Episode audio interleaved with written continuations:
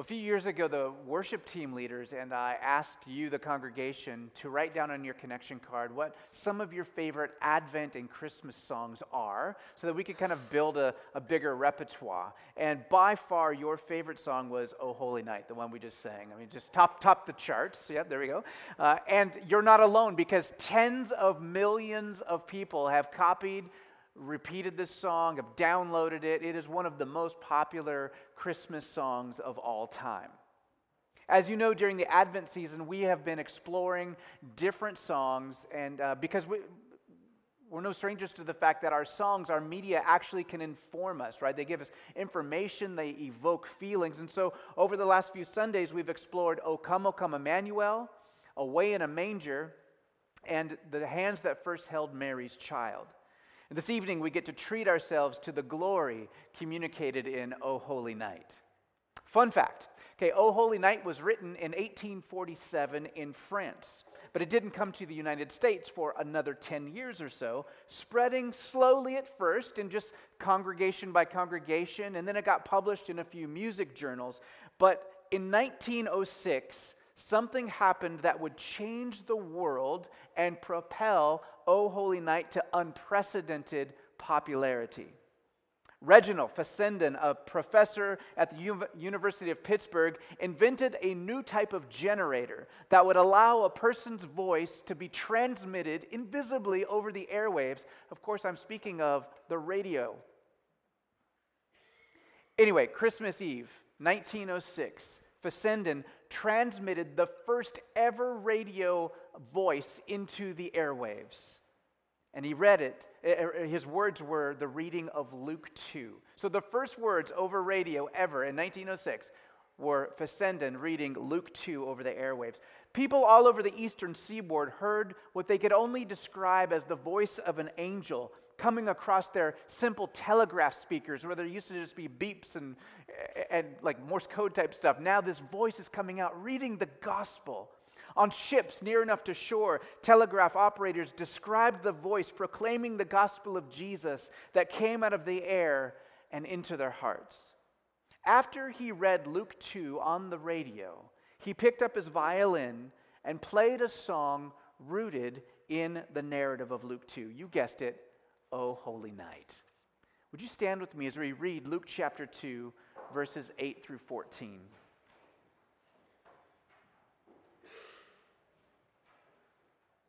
In that same region, there were some shepherds staying out in the fields and keeping watch over their flocks. And an angel of the Lord suddenly stood before them, and the glory of the Lord shone around them. They were terribly frightened. But the angel said to them, Do not be afraid, for behold, I bring you good news of great joy, which will be for all the people. For today, in the city of David, there has been born for you a Savior who is Christ the Lord. This will be a sign for you. You will find a baby wrapped in cloths and lying in a manger. And suddenly there appeared with the angel a multitude of the heavenly host, praising God and saying, Glory to God in the highest and on earth peace among men with whom he is pleased. Lord, thank you for this good news proclaimed to us from your word and it captured in so many different songs, not least, O Holy Night. Would you guide us as we look at the truths of these words and how they have been sung tens of millions of times, influencing us and influencing the world? Bless you, Lord. May your influence go out. Amen.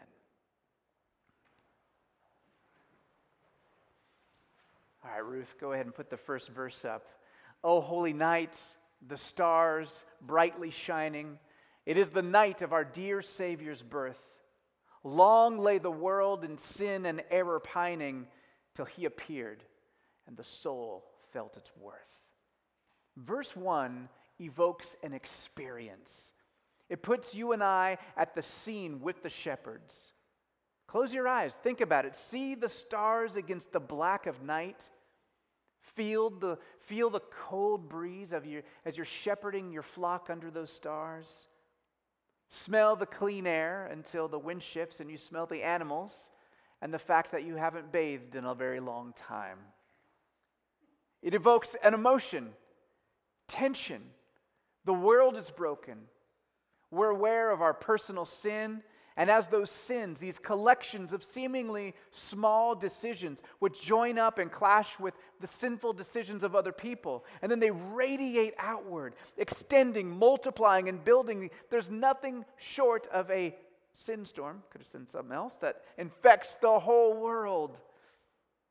It's in our leaders, it's in our followers, it's in our economics, and it taints our politics. We see it happening all around us, but we're usually so distracted and so busy that we feel powerless to change it. It's like humanity is traveling on a massive train, a train that over the years we have built car by car, engine by engine, each link in the chain a product of our own greed and pride and lust and anger and indifference and it's going like 100 miles per hour, and it is so heavy and so powerful that we can't stop it. Even if we were uh, able to, uh, to stop feeding the engine somehow, we don't possess the power to overcome the inertia. Just imagine it has really good bearings or something. It's just going. And there must be an enormous amount of track because we've been heading in this straight line of destruction for thousands and thousands of years. We don't know how much track we have left but we do know that we're headed for a cliff.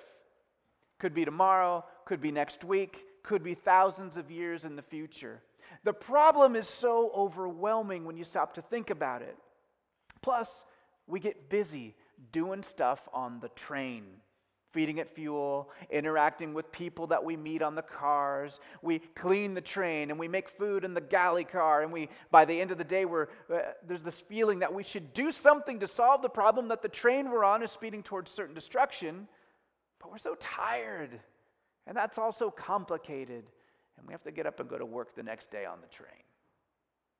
The whole of human society is headed toward destruction because of the results of our own sin, and we just accept it as the new normal.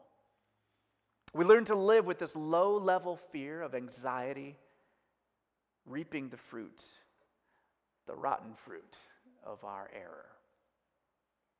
But then something happens, right? In the movies, this is the point where the superhero comes and stops the train or rescues all the people. And in, in literature, this is the part where spring comes to Narnia that's been stuck in an endless winter with always winter but never Christmas. And in poetry, it's the volta that turns, the verse that turns everything around and hope breaks in. And in song, it is long lay the world in sin and error pining, till he appeared and the soul felt its worth, a thrill of hope. The weary world rejoices. For yonder breaks a new and glorious morn. Did you catch it, the truth in that song? Till he appears, till Jesus came, the God with us. We were without hope until hope put on flesh and was born among us a, on a starry night. Oh, Holy Night picks up on this tension and draws on the good news that's not only for the world, but for the individual. Notice the line the soul felt its worth. You know, in a fallen world where we're used to being too critical of ourselves and others, in an existence of insecurity where most people either go through life feeling like we don't measure up to other people, or we have a false sense of superiority where we think we're better than everyone else, both of which are lies. And Jesus came to free us from those lies, among other things. His coming communicates our worth. Think of how valuable you must be for the God of the universe to empty himself, to be born in a manger, and then to give himself in death for you and for me. That is awesome. And so, may your soul feel your worth according to Christ. And the only proper response is to fall on your knees. I wish actually we had kneelers like Catholic churches do in this church. That would be so awesome. There's so many times when we should just be falling on our knees but I'm not 12 anymore and it really hurts. Fall on your knees, hear the angel voices, O night divine, O night when Christ was born. That's the proper response. Verse 2 led by the light of faith serenely beaming, with glowing hearts, by his cradle we stand. So, led by light of a star sweetly gleaming, Here came the wise men from Orient land. Again, the song is inviting us to an experience, to experience the holy night that we're singing about, the night Jesus was born, the night God put on flesh and dwelt among us. In this verse, we're standing by the manger, the, the cradle, as the visitors from the east complete their journey and pay homage to a newborn king. Even though we just sang We Three Kings, which was really fun, by the way, great job, um, there is no evidence that the Magi were kings or that there were three of them. It's a bit strange that we sing so confidently about details we don't know much about, like social rank of these magi or their number, but we fail to sing about what we pretty much do know about from Scripture, mainly that they're pagan astronomers from the east. That doesn't really have the same ring, though, does it? Oh, pagan astronomers from the east. Okay. We do know in Matthew 2 that Magi from the east arrived in Jerusalem saying, Where is he who's been born king of the Jews? For we saw his star in the east and have come to worship him. Magi were well known in antiquity. We know this not just from these little scraps of sentence in the Bible, but from all kinds of extra biblical literature at the same time period. These were people who could read the stars. Today, we might see them as a mix between astronomers and astrologers. In fact, I think I might have that up there, Ruth, the next slide. Yeah, so you see, astronomy is this word that comes from two roots the Greek word asteron, star, and nomos, which means law. And so astronomy is a, a valid scientific field today. There's many Christians who and Jewish people who uh, practice uh, astronomy. Uh, it, it is the law of the stars, how the planets move together, um, gravity, all, all kinds of really cool stuff goes on to astrophysics and beautiful, cool things. And then there's astrology. Again, from that asteron root star and logos for word. And this is a reading of the stars. It's more mystical and definitely this is the, the, the, pagan side of it. And to Jews and Christians, it's a major taboo. It was linked to pagan idolatry. Magi are negatively mentioned a couple of times in the book of Acts. Simon was one of them, and Peter confronted this guy. Paul also confronted a man named Elymas Bar Jesus in Acts 13 for sorcery as well. And there's one more thing, just to add all, uh, to all of this. The Magi we're talking about in Matthew 2 were most likely from Babylon, the nation that had dragged much of Israel into captivity. If you're thinking up fictitious characters that might be the most unlikely to be at the birthplace of the king of the Jews, it would probably be these guys, the Magi. How did they know about Jesus? What is even going on here? There they are, next to the manger. And why? Why? Because their craft in studying the stars led them to see something special. They were paying attention. A sign that intrigued them so much that they embarked on a perilous journey of great length and danger from elements and bandits to come and see this newborn king. People have debated what the source of the star is. Some of the best evidence shows that in the year 7 to 6 BC, which is probably when Jesus was born, the planets Jupiter and Saturn were aligned.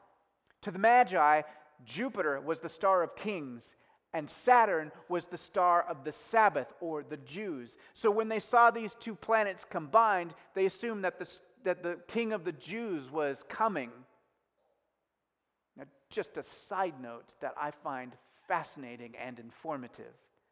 Why would pagan astrologers from Babylon know or care that the king of the Jews would be born anyway? Israel was just a nothing nation under the thumb, one of many that was gobbled up by the Roman Empire, gobbled up by the Greeks before them, and the Persians before them. It had been forever since Israel was even a player in the world scene. Why would these guys even care or know about the king of the Jews? Or why would they know about a prophecy about a king of the Jews? Anyone just want to guess? I know we have some very sharp students here.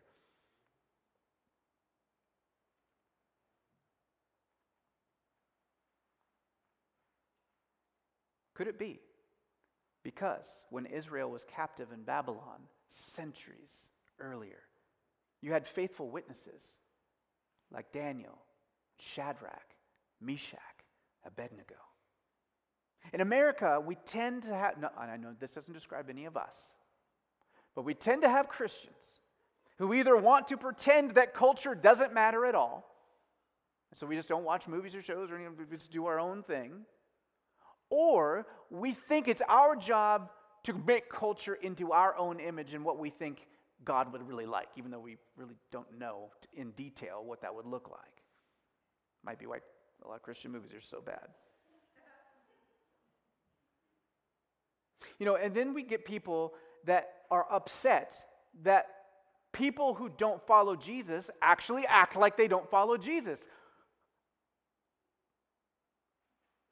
But the scriptures compel us. They compel us. This is important. They compel us to walk a middle road the road of faithful witness while in captivity, faithful witness while the kingdom hasn't come yet. Daniel was a Jew who was captured and dragged to Babylon, and he was a member of the court of Babylon where he had the ear of Nebuchadnezzar the king. He was a political prisoner, and his vocation was his mission.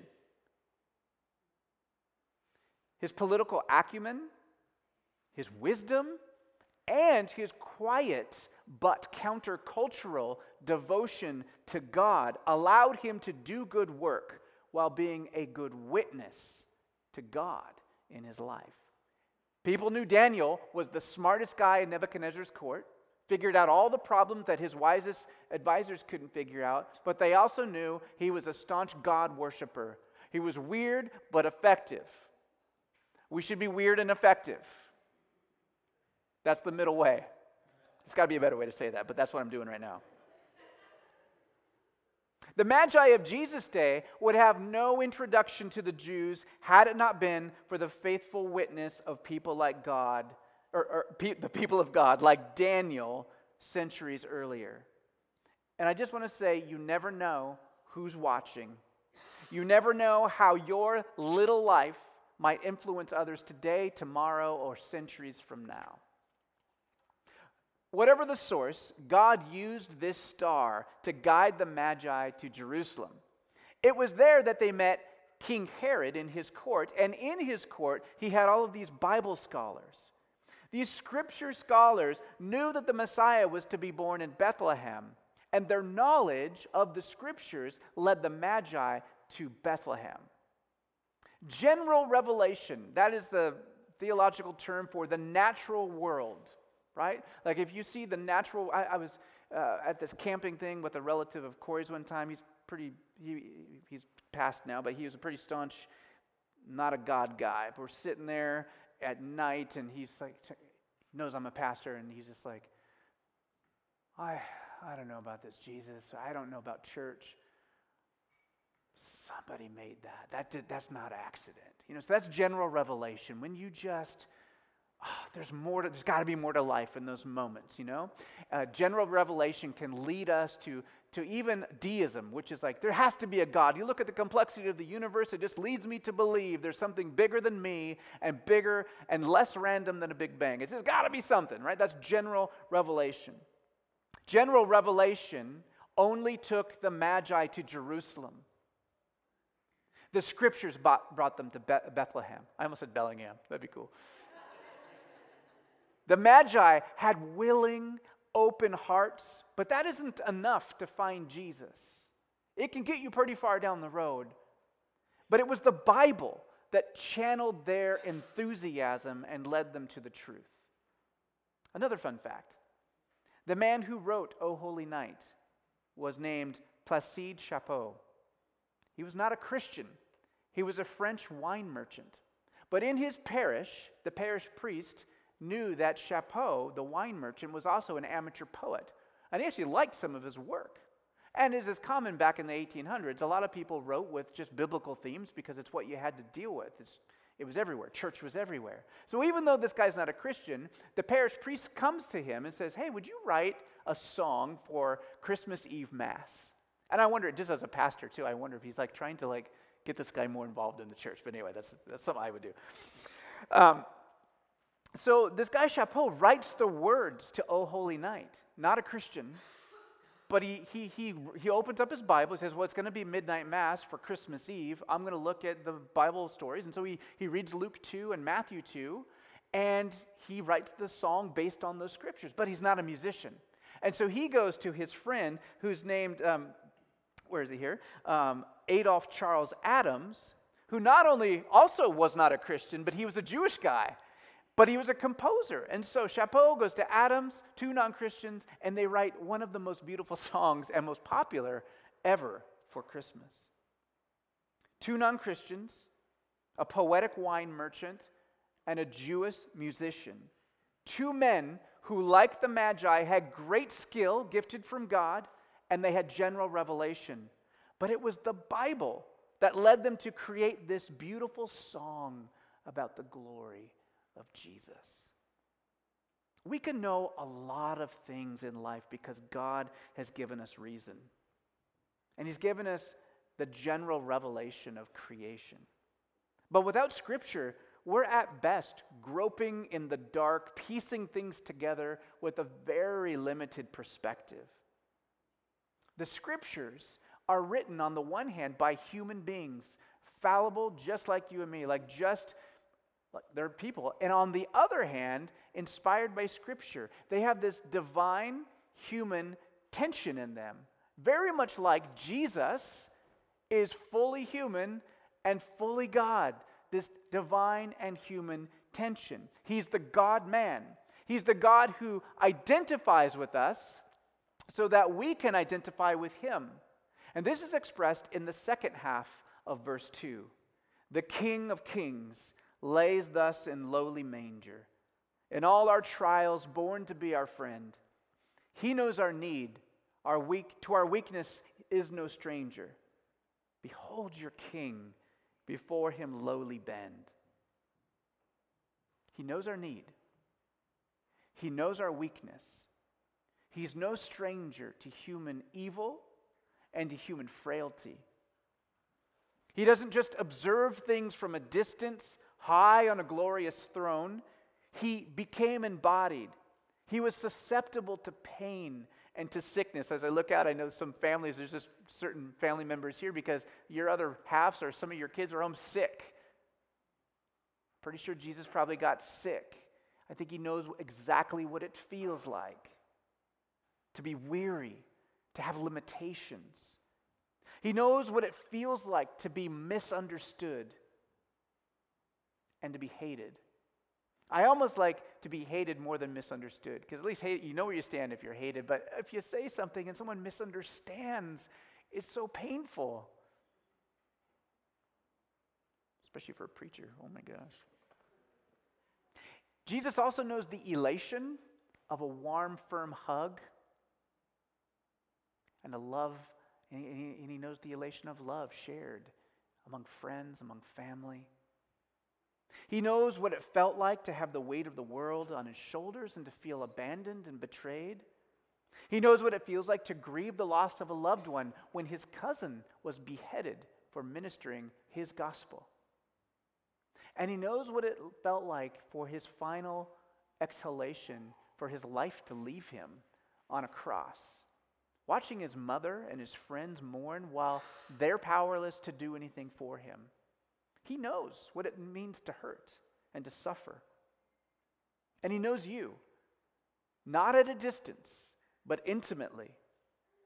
And, and I hope that you and I can take comfort that when we pray, and even when we don't have the willpower to pray sometimes, He knows what you're going through, and He's with you. And that's the kind of king I can bow to. That's the kind of king it is very easy to worship the one who bends and washes feet and still is sovereign on the throne. The third and final verse of O Holy Night now challenges us into a new way of living. Truly, he taught us to love one another. His law is love, and his gospel is peace. Chains shall he break, for the slave is our brother, and in his name all oppression shall cease. These words come directly from the Gospels and early Christian letters.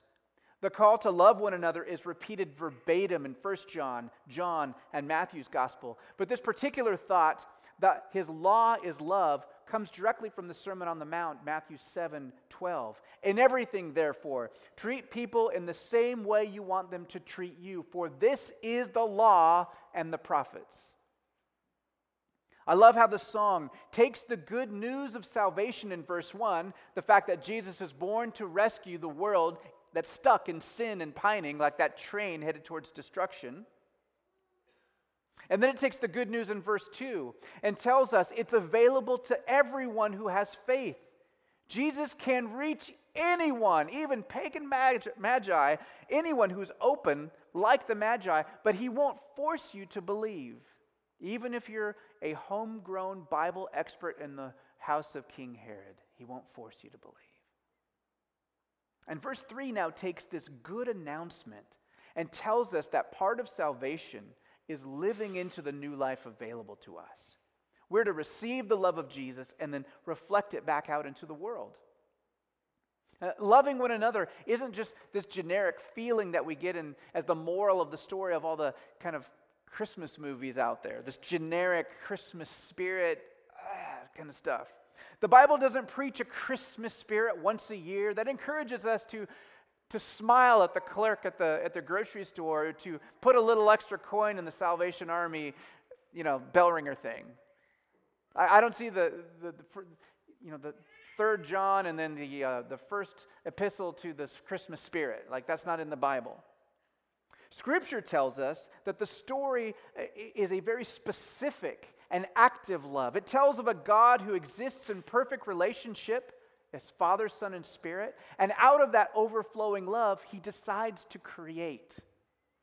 And He makes me and He makes you out of the overflow of His love. And it tells us that He endured rejection and abuse and infidelity. Jesus got ghosted and outright rebellion from His creation. And after all of that, He goes to even more extreme lengths to rescue us. He emptied himself and became one of us, dwelt among us, was rejected, died at our hands,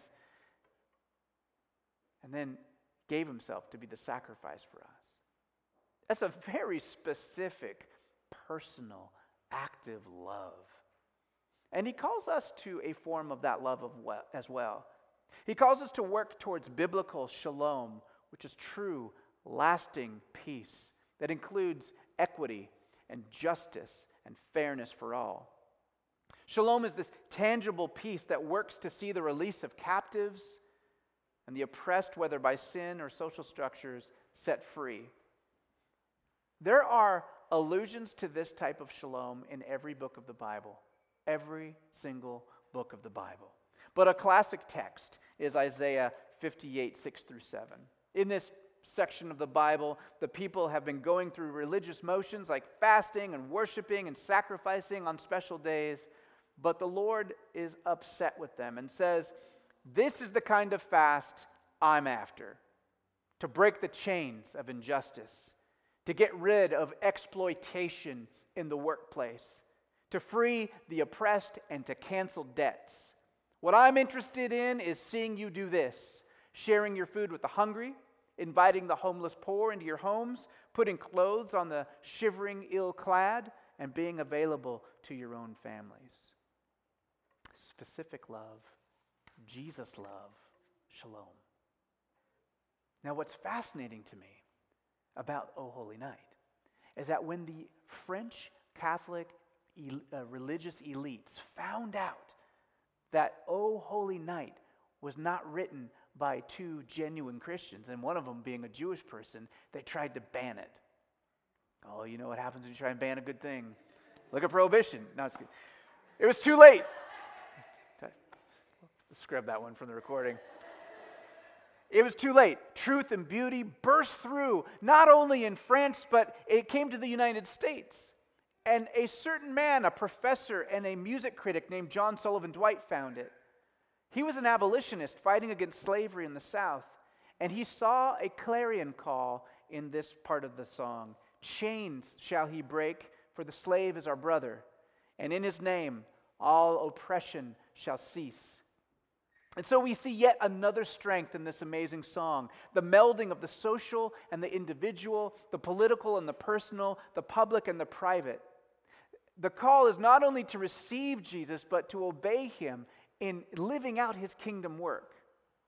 Now, this might seem just like a great place to end, partly because it's just thematically great and you're tired, and I, I, will end real soon. But I think to end here would be folly. Even to receive the love of Jesus and to respond to his call to love one another is not in itself adequate. We are incapable of living this out with any sort of lasting success without the daily sustaining power of Jesus. And so we close by giving thanks and praying with gusto. Sweet hymns of joy and grateful chorus raise we. Let all within us praise his holy name. Christ is the Lord. Praise his name forever. His power and glory evermore proclaim because we're powerless without him. His power and glory evermore proclaim because he is king and no one else is. His power and glory evermore proclaim because he is worthy and his reign is everlasting and because in him is life and without him there is only darkness clothed in good intentions. Would you pray with me? Lord, indeed you are worthy, and I am so thankful that Chapot and Adams were tasked with writing this song and these lyrics. Few truer things have been sung except for the scriptures themselves. I thank you that your truth and your good news can't be locked up, can't be suppressed and held down, but it bursts forth from the lips of people that the church wouldn't see as worthy.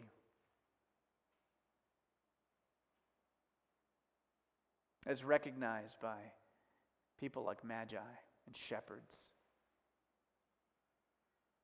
and a teenage couple, Mary and Joseph. And I thank you that that means it's also available to us, to the people that we love and long to know your love.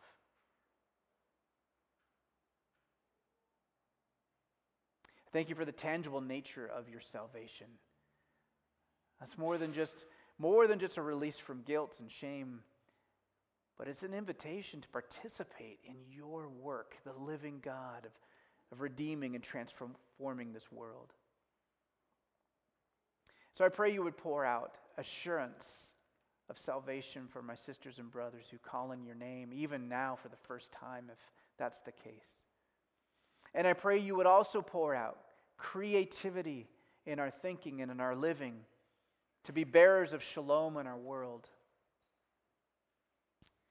And Lord, we humbly admit that we need your power to do all of those things and any of those things, minute by minute, day by day, for our whole lives. You are our King, and we praise your holy name. Your power and your glory evermore may we proclaim. Amen.